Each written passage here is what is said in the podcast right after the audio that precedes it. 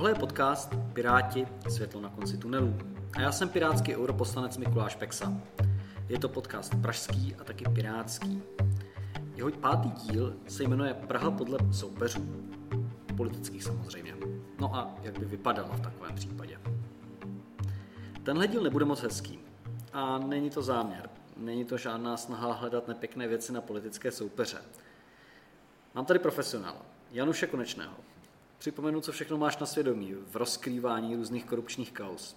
Zneužívání střetu zájmu ex-premiérem Andrejem Babišem, kauzy ruských oligarchů, podezřelé převádění majetků v kauze Bohemia Energy, podezřelé nákupy ochranných pomůcek v době pandemie COVID-19, podezřelé zakázky a falšování účetnictví v krajské nemocnici Tomáše Bati ve Zlíně, nelegální těžba uhlí, eh, kauza informačního systému pro výplatu sociálních dávek, kauzy pražského dopravního podniku.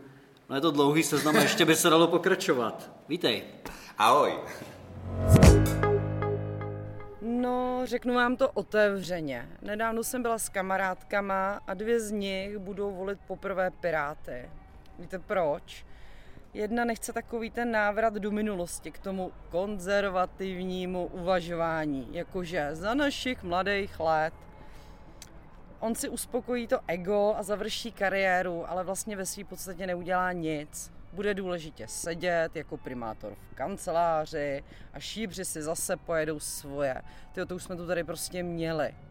No a druhá kamarádka si všimla, překvapivě až teď, že za 13 let existence Piráti jako fakt neměli jedinou korupční kauzu. Víte, já moc nevěřím na nějaký ty změny.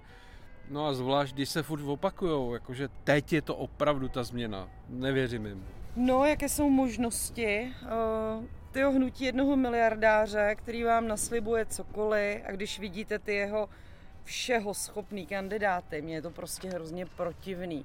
Jako to si fakt myslí, že jsem tak úplně blbá. No a o těch druhých už jsem mluvila, už tu byly. A jak to tu vypadalo? Vlastně byly tu oba. Obě ty, jak hnutí, tak politické strany. No a já bych byla radši prostě, kdyby to nějakým způsobem pokračovalo jako teď. Ano by chtělo vládnout v Praze. Už tu vládlo. Za jejich působení spadla trojská lávka, neudržovaná. Čtyři lidé se zranili, když se odpoledne zřítila lávka nad Vltavou v Pražské Troji. Konstrukce nebyla v dobrém stavu, ale kontrolou prošla naposledy v listopadu. Uzavření Libeňského mostu. V době proudící diskuze o Smart City a chytrých řešeních pro městskou infrastrukturu se lidé o změnách dozvídali na fixi psaných vzkazech přilepených na zastávkách MHD. Příprava netransparentního PPP projektu s Pentou a development stanic metra D prý se bez toho nedalo postavit. Staroměstský Orloj, kopie kalendária není kopie.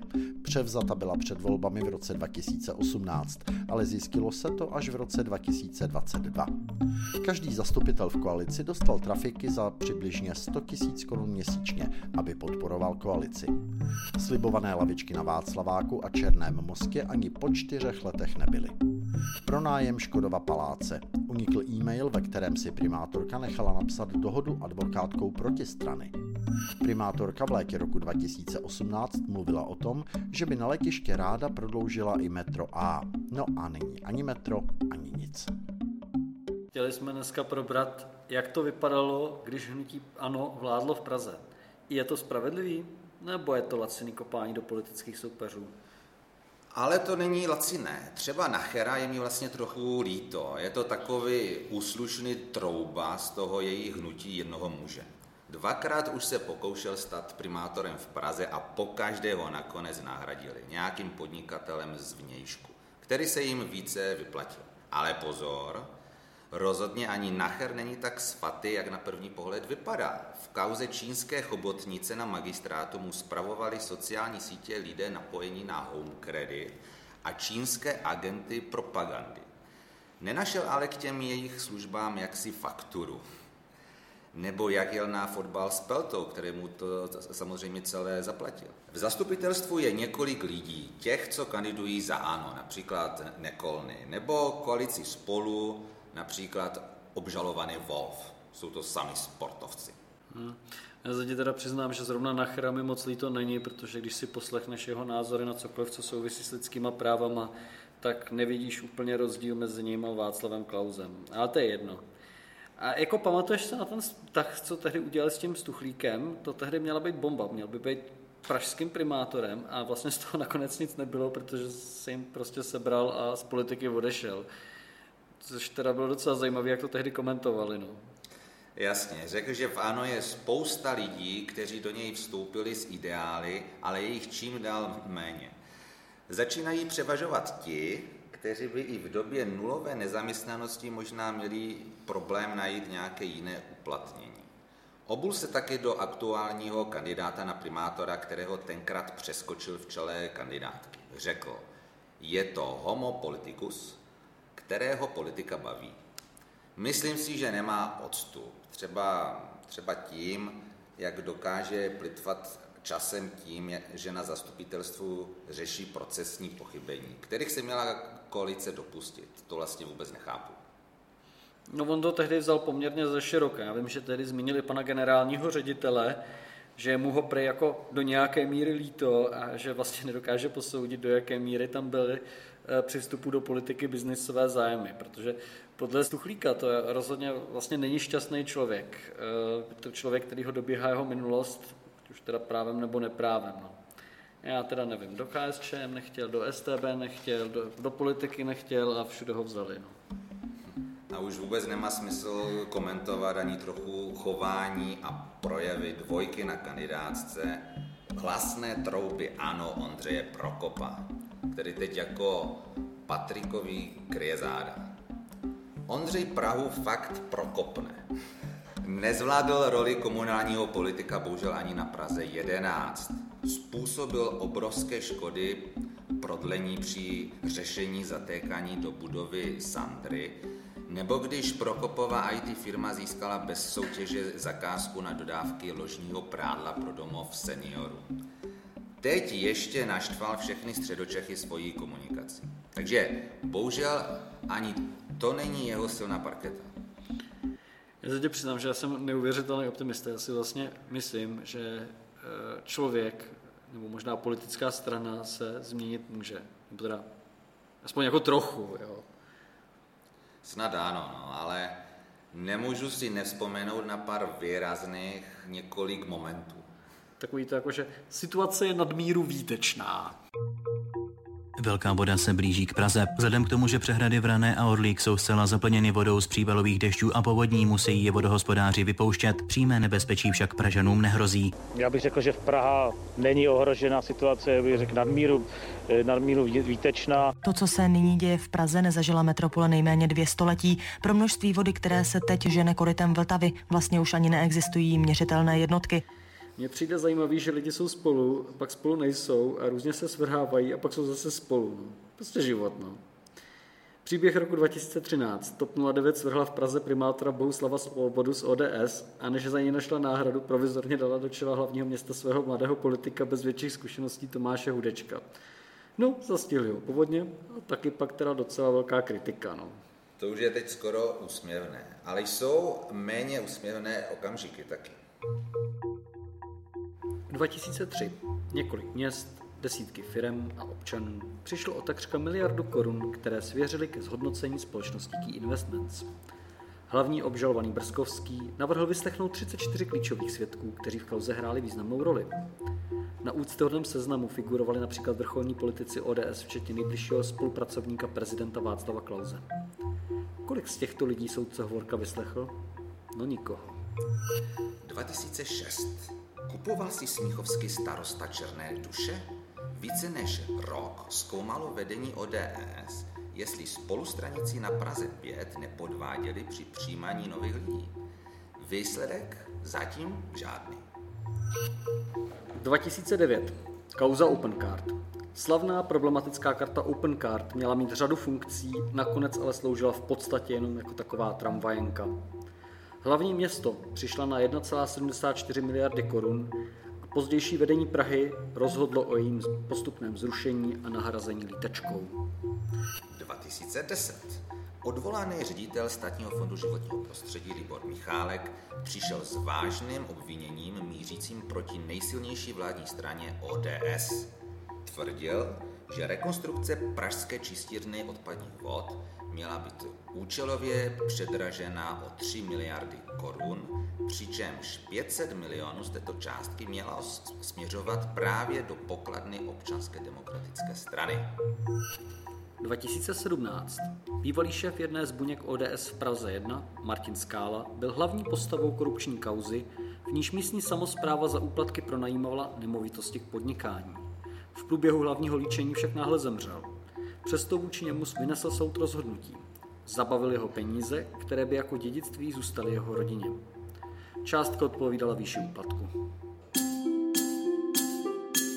Čteme vám seznam zprávy. Původně jedna, teď tři schůzky pospíšil mlží o setkání s uvězněným lobbystou. Europoslanec Jiří Pospíšil a pražský lídr TOP 09 po týdnech přiznal, že se s nesvéprávným lobbystou Michalem Redlem, stíhaným v kauze Dozimetr, potkal opakovaně. Ještě před pár dny tvrdil, že Redla viděl jen jednou v životě. Příběh, který vypráví někdejší šéf TOP 09 Jiří Pospíšil o setkáních s bývalým blízkým spolupracovníkem odborníkem Radovana Krejčíře a hlavním obviněným v kauze Dozimetr Michalem Redlem se v průběhu času proměňuje. Na policii se u výslechu zdržel více než čtyři hodiny. Reportérce Seznam zpráv se po jeho skončení vyhnul a odešel bočním východem, který se obvykle nepoužívá. Později reagoval jen SMS zprávou se sdělením, že vypovídal jako svědek. Policii poskytl veškeré informace a že s ohledem na to, že se jedná o neveřejnou fázi trestního řízení, řízení mu bylo doporučeno kauzu nyní nekomentovat. Jak dokládá jeho pondělní televizní vystoupení, změnil názor a rozhodl se doporučení nerespektovat. Jenže jen u vybraných médií. Na dotazy seznam zpráv v úterý opět neodpověděl, stejně tak Polčák a Gazdík, které v televizním vystoupení zmínil. Vždycky je to pochybení jednotlivce. Fakt, vždycky se říká, že je to pochybení jednotlivce. No, a že jich je, těch jednotlivců.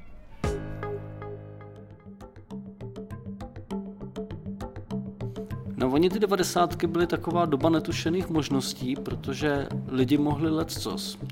Já si třeba pamatuju, jak jsme jednou koukali na televizi a máma nám vyprávěla, že to se rozhodně nemůže stát, že se najde chlap zatavený v sudu na dně přehrady. To se u nás rozhodně neděje.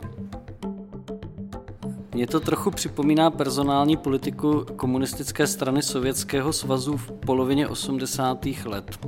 Umřel Brežněv, vytáhli za něj Andropova. Po půl roce umřel Andropov, vytáhli za něj Černěnka.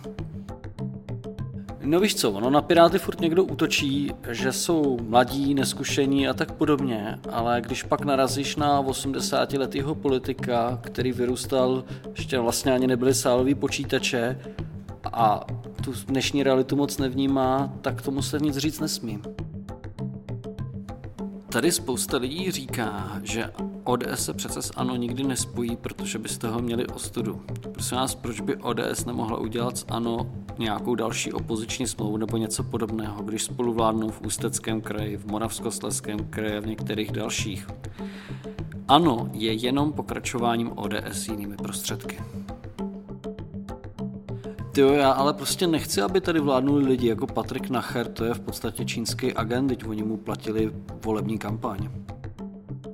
Teď on je taková figurka, když ho platí Číňani, bude chválit Číňany, když ho platí Rusové, bude chválit Rusy, když ho platí Pelta, bude chválit Peltu. ODS vždycky bývala jenom konfederace krajských kmotrů. Na rozdíl od ANO, které má kmotra jenom jednoho a toho hlavního. Akorát by mě zajímalo, jak to budou řídit v případě, že se spojí, jestli to bude řídit celá ta konfederace, anebo ten jeden kmotr.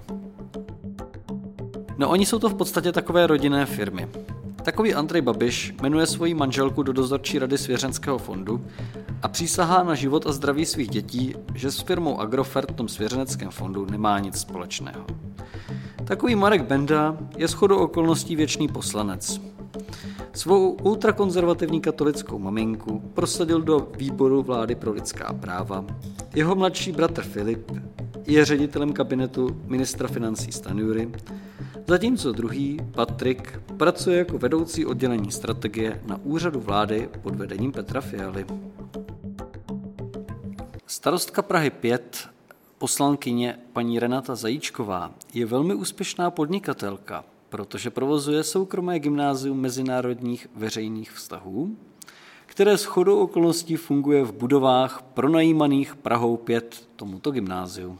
V registru smluv je nádherná smlouva, která má tu vlastnost, že je podepsaná jako pronajímatelem i jako nájemcem paní poslankyní ODS Renátou Zajíčkovou a ačkoliv proběhlo několik pokusů přesvědčit jí, že by bylo vhodné některé třídy postoupit místním přeplněným základním školám, zjevně při pohledu na účetnictví své firmy shledala, že by se to do něj nepropsalo jako zisk.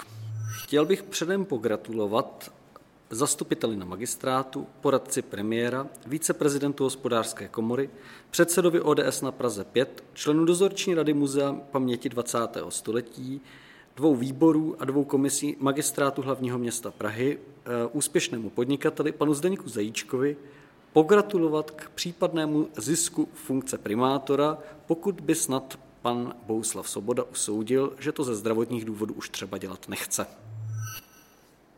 No, tak to zdaleka není úplný výčet. Není, no. Co myslíš, že hrozí, že je možný? Šušká se, že se ano klidně spojí s ODS, nebo naopak? No já doufám, že premiér Petr Fiala nedopustí tomu, aby se ANO a ODS spojili dohromady.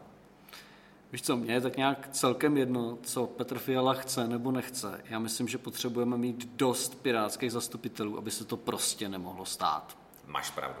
To znamená? Volte Piráty! Tohle je podcast Piráti světlo na konci tunelů. A já jsem pirátský europoslanec Mikuláš Peksa. Je to podcast pražský a pirátský. A vy jste slyšeli díl pátý. Praha, jaká by mohla být, když ji povedou naši političtí soupeři. Co bude příště? Poslední díl Praha po volbách. thank you